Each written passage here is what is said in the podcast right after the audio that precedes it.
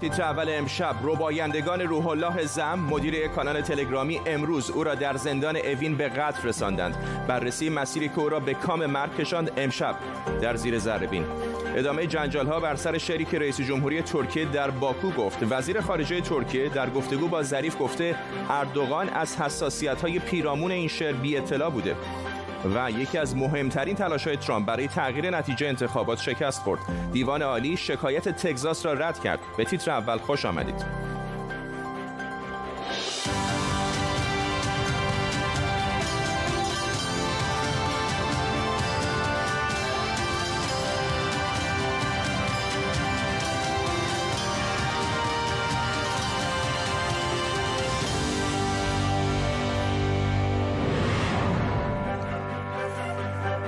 سلام به شما. اعدام روح الله زم مدیر کانال تلگرامی آمد نیوز موجی از محکومیت در میان مخالفان جمهوری اسلامی و همینطور نهادهای بین‌المللی حقوق بشری برانگیخته. محمد علی زم پدر او در اینستاگرامش نوشته که روح الله زم در ملاقاتی که دیروز با او داشته گفته بود بازجویانش گفتن که قراره با یک زندانی در خارج از ایران مبادله بشه. به گفته پدر روح الله زم، او در آخرین ملاقات با اعضای خانواده‌اش در زندان اوین از تایید حکم اعدامش توسط دیوان عالی قوه قضاییه خبر نداشته و حتی نمیدونسته که قراره به زودی اعدام بشه. در طول نیم ساعت آینده با تیمی از کارشناسان خبرنگاران این خبر و خبرهای دیگر رو دنبال می‌کنیم. پیش از همه بریم سراغ خبرنگارمون در پاریس، نیلوفر پور ابراهیم. نیلوفر، میدونم که اروپایی‌ها واکنش نشون دادن، چه میگن؟ بله، اتحادیه اروپا در بیانیه‌ای که همین دقایقی پیش صادر کرده شدیداً اعدام روح الله زم رو محکوم کرده. بیانیه لحنش در مقایسه با بیانیه‌های قبلی اتحادیه اروپا تندتر. در این بیانیه اشاره شده به اینکه در هر حالتی اتحادیه اروپا حکم اعدام رو محکوم میکنه، ولی از مقام‌های ایران خواسته و بهشون گفته که ضروریه که متوقف بکنن استفاده از اعترافات تلویزیونی برای محکوم کردن متهمان رو و همینطور پایبند باشن به پروسه دادگاه‌های عادلانه برای رعایت حقوق متهمان و همینطور از ایران خواستن که تمام احکام اعدام رو متوقف بکنن و به طور کلی این حکم رو در ایران بردارن یا لغو بکنن. وزارت خارجه فرانسه هنوز واکنشی نشون نداده در این زمینه. می‌دونیم که آقای زم هفت سال در فرانسه به عنوان پناهنده سیاسی زندگی می‌کرد و زمانی که ربوده شد در عراق، فرانسه این حرکت رو محکوم کرده بود، اما هنوز پاسخی به ما نداده که تو این یک سال و نیم دولت فرانسه برای آزادی او کاری انجام داده یا نه. سازمان‌ها و نهادهای بین‌المللی از جمله کمیته بین‌المللی حمایت از روزنامه‌نگاران، عفو بین‌الملل یا سازمان گزارشگران بدون مرز هم این حرکت رو به شدت محکوم کردن. نیلوفر پور ابراهیم در پاریس، ممنونم از تو. روح الله زم اسفند ماه سال نود و هفت در گفتگو با ایران اینترنشنال گفته بود که اطلاعات غلطی به عامل جمهوری اسلامی داده.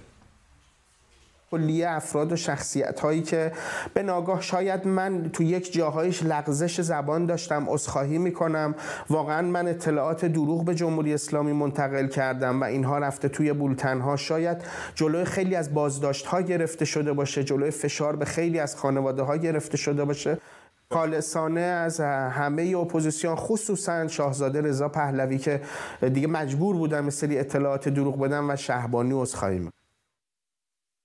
زم بدون اینکه بدون حکم اعدامش تایید شده و قرار اعدام بشه، صبح امروز پای چوبه دار برده شد. عده‌ای اما معتقدن روح الله زم چون ربوده و به زور به ایران آورده شده بود به قتل رسیده.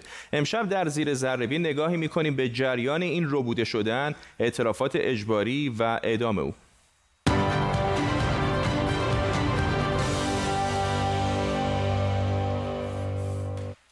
روح الله زم با تناب دار اعدام شد، خبری که تیتر اول امروز صبح خبرگزاری‌های ایران بود. محمد علی زم پدر روح الله زم در یک پست اینستاگرامی نوشت که روح الله از تایید حکم اعدامش خبر نداشت و مسئول پرونده هم تاکید کرده بود که خبر تایید حکم اعدام رو از روح الله مخفی نگه دارن. به هر حال اعدام دیگری رقم خورد و روح الله زم فرزند آیت الله زم و همنام روح الله خمینی امروز اعدام شد. ایستگاه پایانی دروغ که از صدا و سیما ایران پخش شد اصرار داشت اونو نیما زم معرفی کنه. این برمیگرده به دستور آقای خامنه‌ای و بیت رهبری که به خاطر همنامی من با آقای خمینی اصرار دارند که وانمود بکنند که مثلا مقام آقای خمینی مقدس هست و این روح الله داره اسم اون روح الله رو خراب میکنه. روح الله زم سال هشتاد و هشت با سایت حزب اعتماد ملی نزدیک به مهدی کروبی همکاری میکرد و بعد از انتخابات و بحبوحه هشتاد و هشت دستگیر شد. به گفته خودش شکنجه شد و بعد آزاد. او حتی چند بار به علی خامنه‌ای نامه نوشت و گفت که در زندان شکنجه شده.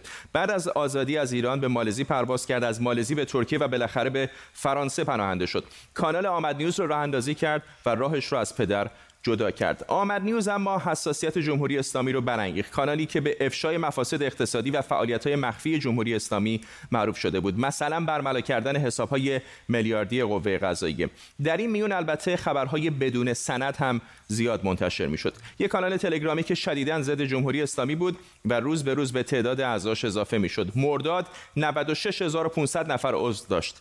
مهر ماه از ششصد هزار نفر رد شد و اواخر پاییز نزدیک به هشتصد و پنجاه هزار عضو داشت و درست پیش از اعتراضات دی ماه نود و شش از مرز یک میلیون و چهارصد هزار نفر هم گذشت.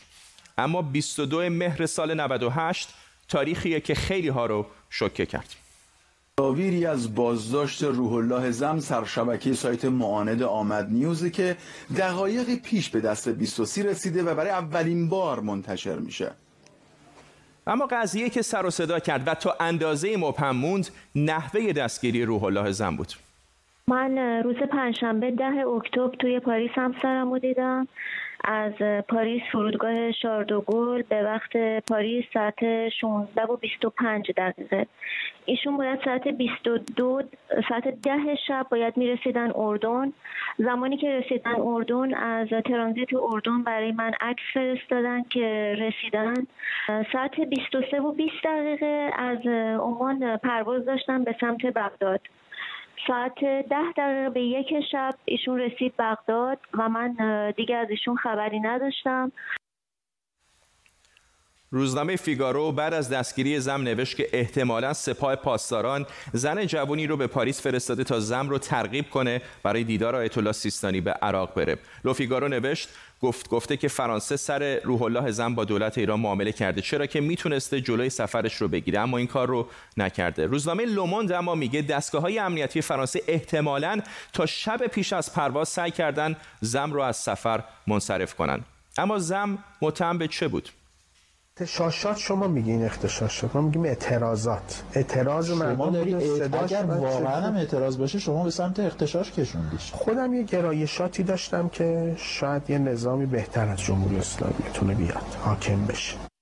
زم متهم به فساد فی‌الارض، همکاری با اسرائیل و آمریکا و سرویس جاسوسی فرانسه برای برهم زدن امنیت کشور شد. اعترافات او چند بار از صدا و سیمای جمهوری اسلامی پخش شد. اعترافاتی آشنا که نهادهای حقوق بشری اونا رو مصداق اعترافات اجباری میدونن. حتی آیت الله زم پدر روح الله به حکم اعدام او اعتراض کرد. خود زم اعتقاد داشت کار او فقط خبرنگاری بوده.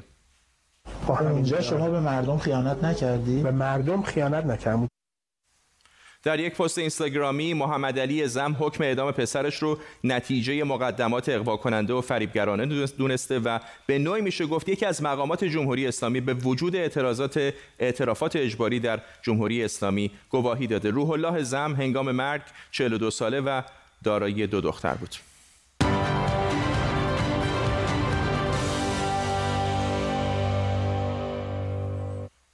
مازیار مسئول فنی آمد نیوز و از دوستان خانوادگی روح الله زم به ما پیوسته. خیلی ممنونم از شما. چقدر همچین انتظاری داشتید که داستان به اینجا برسه؟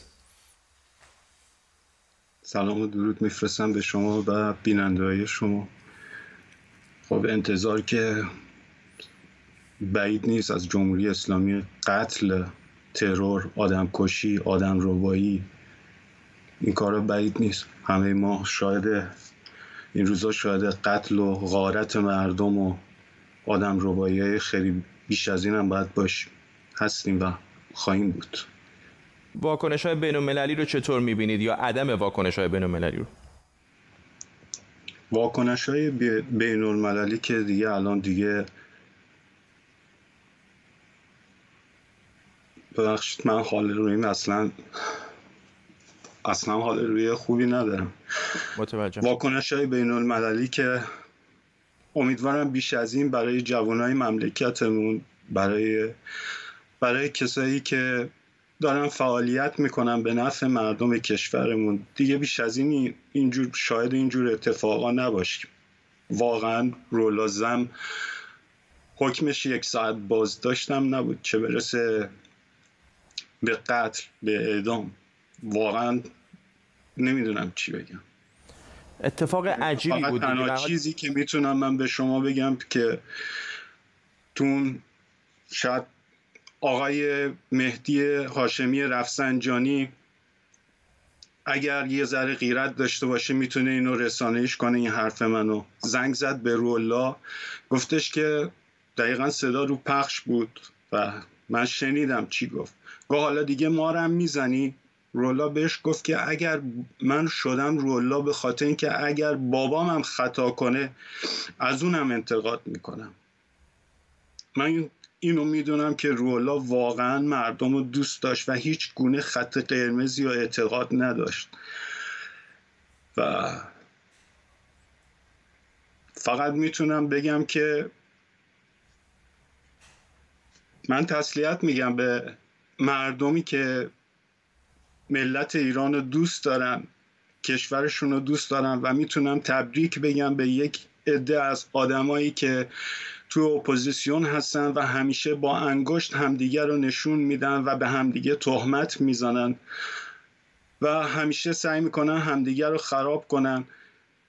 طوری شده که تا طرف اعدام نشه مشخص نمیشه که این طرف واقعا داشته اطلاع رسانی میکرده، واقعا داشته به نفع مردم تلاش میکرده. واقعا الان اینجوری شده. من واقعا به, به اینجور افراد که جاده صاف کنه جمهوری اسلامی هستن که این روزا جمهوری اسلامی همینجور داره آدم میکشه، ترور میکنه، آدم میدزده، این افراد جاده صاف کنهای جمهوری اسلامی هستن که جمهوری اسلامی اینجوری جوانای ما رو به قتل میرسونه بدون اینکه هیچ گونه کمترین هزینه‌ای بخواد پرداخت کنه. ممنونم از شما مازیار، از دوستان روح الله زم. اما مخالفان جمهوری اسلامی همیشه دولت‌های اروپایی و در برخی موارد دولت‌های آمریکا رو به سازش در برابر نقض حقوق بشر در ایران متهم کردند و گفتند اونها تسلیم باجخواهی هسته‌ای و همینطور نفوذ ایران در کشورهای منطقه شدن. میگن عملاً چشمشون رو روی سرکوب معترضان و اعدام مخالفان بستن، اتهامی که البته اروپایی‌ها و آمریکا رد می‌کنند.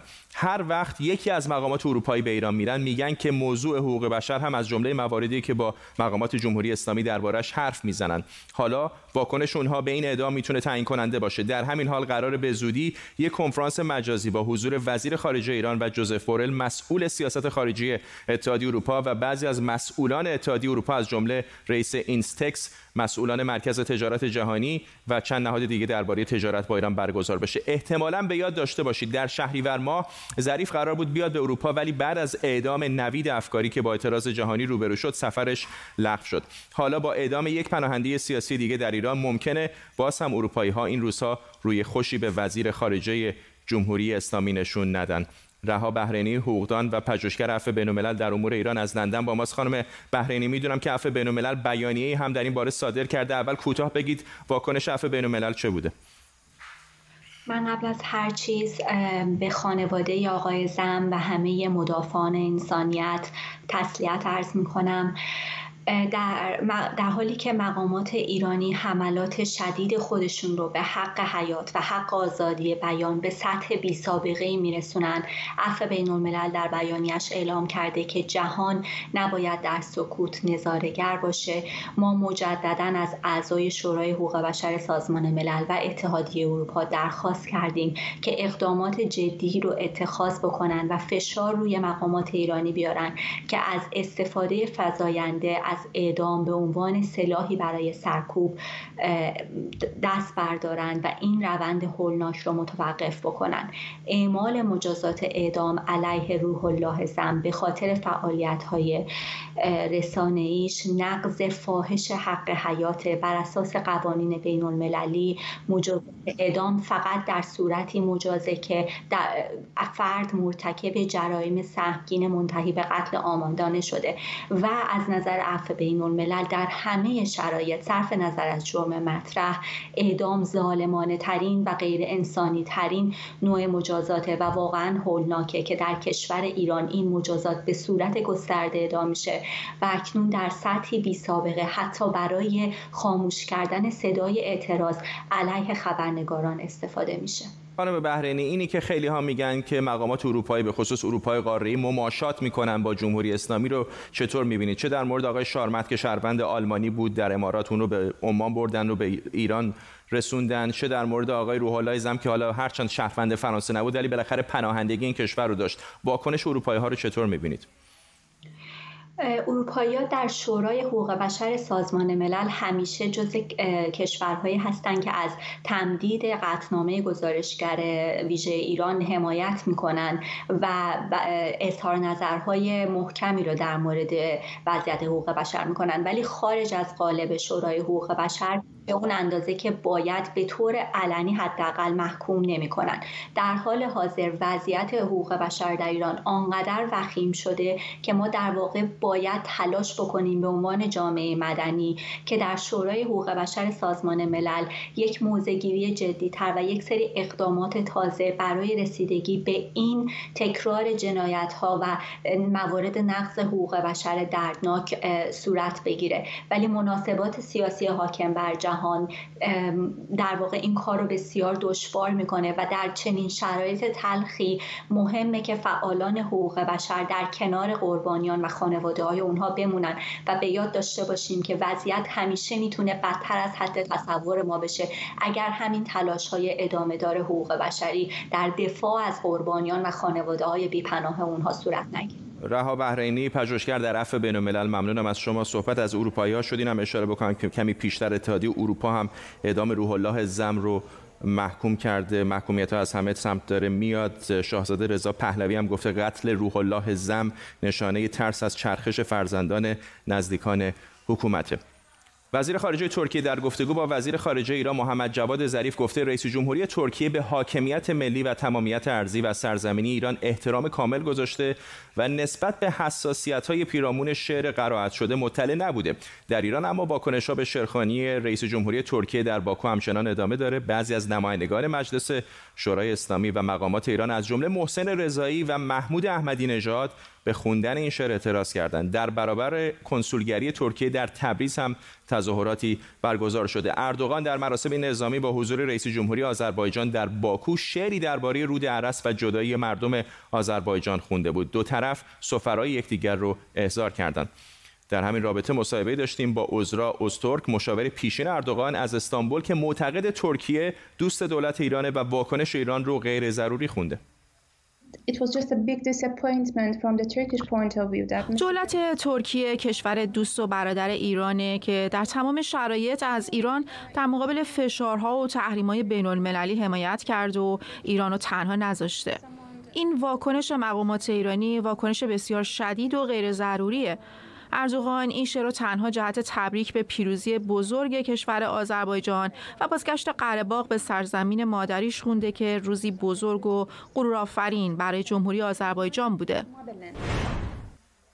تورج عطابکی، پژوهشگر ارشد پژوهشکده بین‌المللی تاریخ اجتماعی از آمستردام با ماست. آقای عطابکی، الان وزرای خارجه ایران و ترکیه تلفنی با هم صحبت کردند و وزیر خارجه ترکیه به همتای ایرانیش گفته که اصلا آقای اردوغان مطلع نبوده در مورد این حساسیت‌ها. فکر می‌کنید آیا واقعا اینطوری بوده یا گفته‌ها در واقع شعری که آقای اردوغان در باکو گفته یک محاسبه هم پشتش بوده؟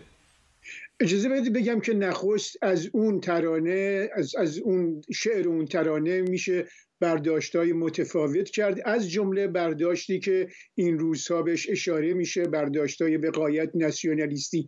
اما همینجا اشاره کنم که بعید میدونم کسی که متن سخنرانی آقای اردوغان رو نوشته توجه چندانی به حساسیت مستتر در این شعر نکرده باشه، اما اگر همچنین باشه و بپذیریم که واقعا این نادیده گرفته شده و این نادیده گرفتن به عمد هم نبوده، این نشانه اونه که واقعا جمهوری اسلامی چه جایگاهی برای سیاستگذاری ترکیه داره و ترکیه چه اهمیتی به ایران میده وقتی که داره در حقیقت سیاست‌های فرهنگی، نظامی، اقتصادی خودش رو تعیین میکنه. خب همینجا اشاره کنم که اگر شما هم به عنوان یک همسایه برای چهل سال کرور کرور آدم از مرزهاتون عبور میکردن و میآمدن یا میخواستن برای زندگی بهتر یا اینکه دل به دریا بسپرن و از این کشور خارج بشن، هم به اون حاکمیت کشور همسایه آنچنان اهمیت نمیدادید.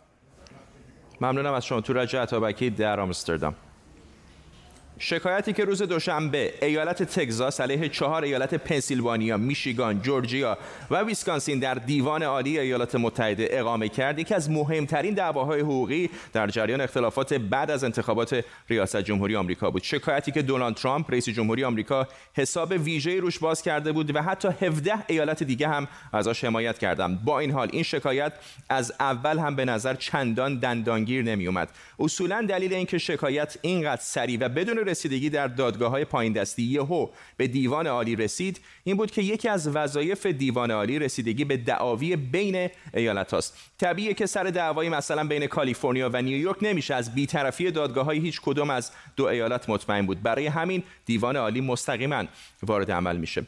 پرونده‌ای که دادستان کل تگزاس روانه دیوان عالی کرد اما پر از اشکال بود. درخواست تگزاس این بود که اعلام نتیجه انتخابات در چهار ایالت پنسیلوانیا، میشیگان، جورجیا و ویسکانسین تا بررسی‌های بیشتر به تأخیر بیفته، چون تگزاس مدعی بود بعضی تغییراتی که این ایالت‌ها در رأی‌گیری صورت دادن مثلا برای شرایط کرونا ناقض قانون اساسی کشوره. این در حالیه که در خیلی از ایالت‌های دیگه از جمله خود تگزاس هم این تغییرات صورت گرفته بود. حالا این موضوع به کنار، خود اقامه این دعوا هم از لحاظ حقوقی بود، چون ایالت‌ها میتونن در مورد مسائلی مثل اختلافات ارضی یا منابع آب از هم شکایت کنن، نه اینکه یک ایالت دیگه چطور مسائل داخلیش رو مدیریت میکنه، حتی اگر اون مسئله تاثیرات ملی داشته باشه مثل همین انتخابات ریاست جمهوری. نکته خیلی عجیب دیگه این که دعوای تگزاس اشکالات فنی هم داشت. مثلا جایی در شکوایه نوشته بود که مجموع رأی مجمع گزینندگان این چهار ایالت هفتاد و دو تاست، در حالی که در واقع شصت و دو تاست. و این جواب قضات دیوان عالی بود، قضاتی که سه تاشون منتخب ترامپن و اکثرشون محافظه کار. حکمی کوتاه که میگه تگزاس اصولاً از لحاظ قضایی دعوای قابل درکی مطرح نکرده و حتی پرونده رو بررسی هم نکردن. با این شکست قضایی در دیوان عالی به نظر آخرین امید آقای ترامپ برای تغییر نتیجه انتخابات هم بی نتیجه مونده. شایان سمیعی، کارشناس امنیت ملی از ویرجینیا در نزدیکی واشنگتن دی سی با ماست. آقای سمیعی، فکر می‌کنید آیا دیگه بازی تموم شده یا هنوز امیدی برای رئیس جمهوری آمریکا باقی است؟ با درود خدمت شما. بایستی عرض بکنم که از لحاظ مسائل قضایی امیدها همه از بین رفته هست برای آقای ترامپ، اما کسانی که دوروبر ایشون هستند و اطرافیان ایشون هستند هنوز چون احتیاج دارند که ایشون رو در این دو به شک بودن نگه دارن که بتونن مشکلات قضایی خودشون رو از طریق عفو ریاست جمهوری حل بکنن، به نظر من هنوز این مسئله رو ادامه میدن و شک نکنید که یه سری اقامه دعواهای دیگری از طرق دیگری به دیوان عالی امریکا راه پیدا کنه. آخه دیگه فرصتی باقی نمونده، تقریبا هفته دیگه تمام ایالت‌ها باید نتیجه نهاییشون رو اعلام بکنن. درسته، اما اعلام بایستی بکنن، ولی در روز ششم ژانویه مجلس نمایندگان امریکا هست که به رأی هیئت رأی دهندگان یا همون کالج الکترال سهه میگذاره و اون رو مورد تایید قرار میده. عده زیادی از نمایندگان جمهوری خواه مجلس نمایندگان اعلام کردند که اونجا اقامه دعوای مجددی خواهند کرد و کلیت شمارش یا پذیرش آرای الکترال رو نخواهند پذیرفت و همین این باعث میشه که اونجا باز یک گرفتاری و یک مشکل دیگری به وجود بیاد. و فکر میکنید که چقدر این شرایط رو دشوار خواهد کرد برای دولت بعدی، چه حالا آقای بایدن سر کار بیاد، چه اگر اون احتمال بسیار بسیار کم آقای ترامپ بتونه موفق باشه؟ ببینید بی نهایت مسئله رو دشوار میکنه. برای چی؟ برای اینکه اگر آقای بایدن سر کار بیاد باید بتونه تمام اون مشروعیت و مرجعیتی که امریکا، قانونمندی امریکا و پایداری به اصول دموکراسی هست رو مجددا بازشناسی بکنن و به مردم و به جهانیان نشون بدن که نه، ما واقعا به همه اونها معتقد و پایبند هستیم.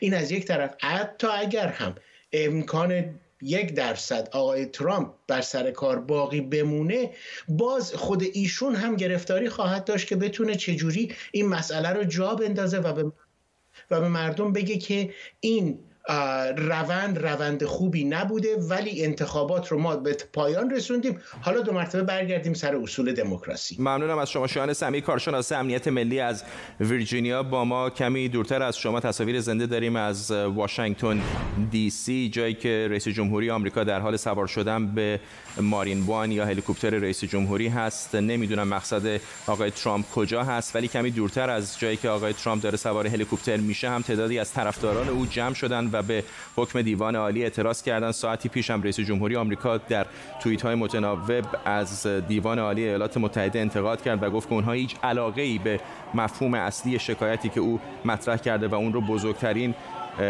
فساد یا توطئه در موقع درباره انتخابات ریاست جمهوری آمریکا خونده نشون ندادن. تظاهرات طرفداران آقای ترامپ رو می‌بینید در خیابان‌های پایتخت این کشور واشنگتن دی سی. به این ترتیب می‌رسیم به پایان تیتر اول امشب. تا برنامه بعدی، بدرود.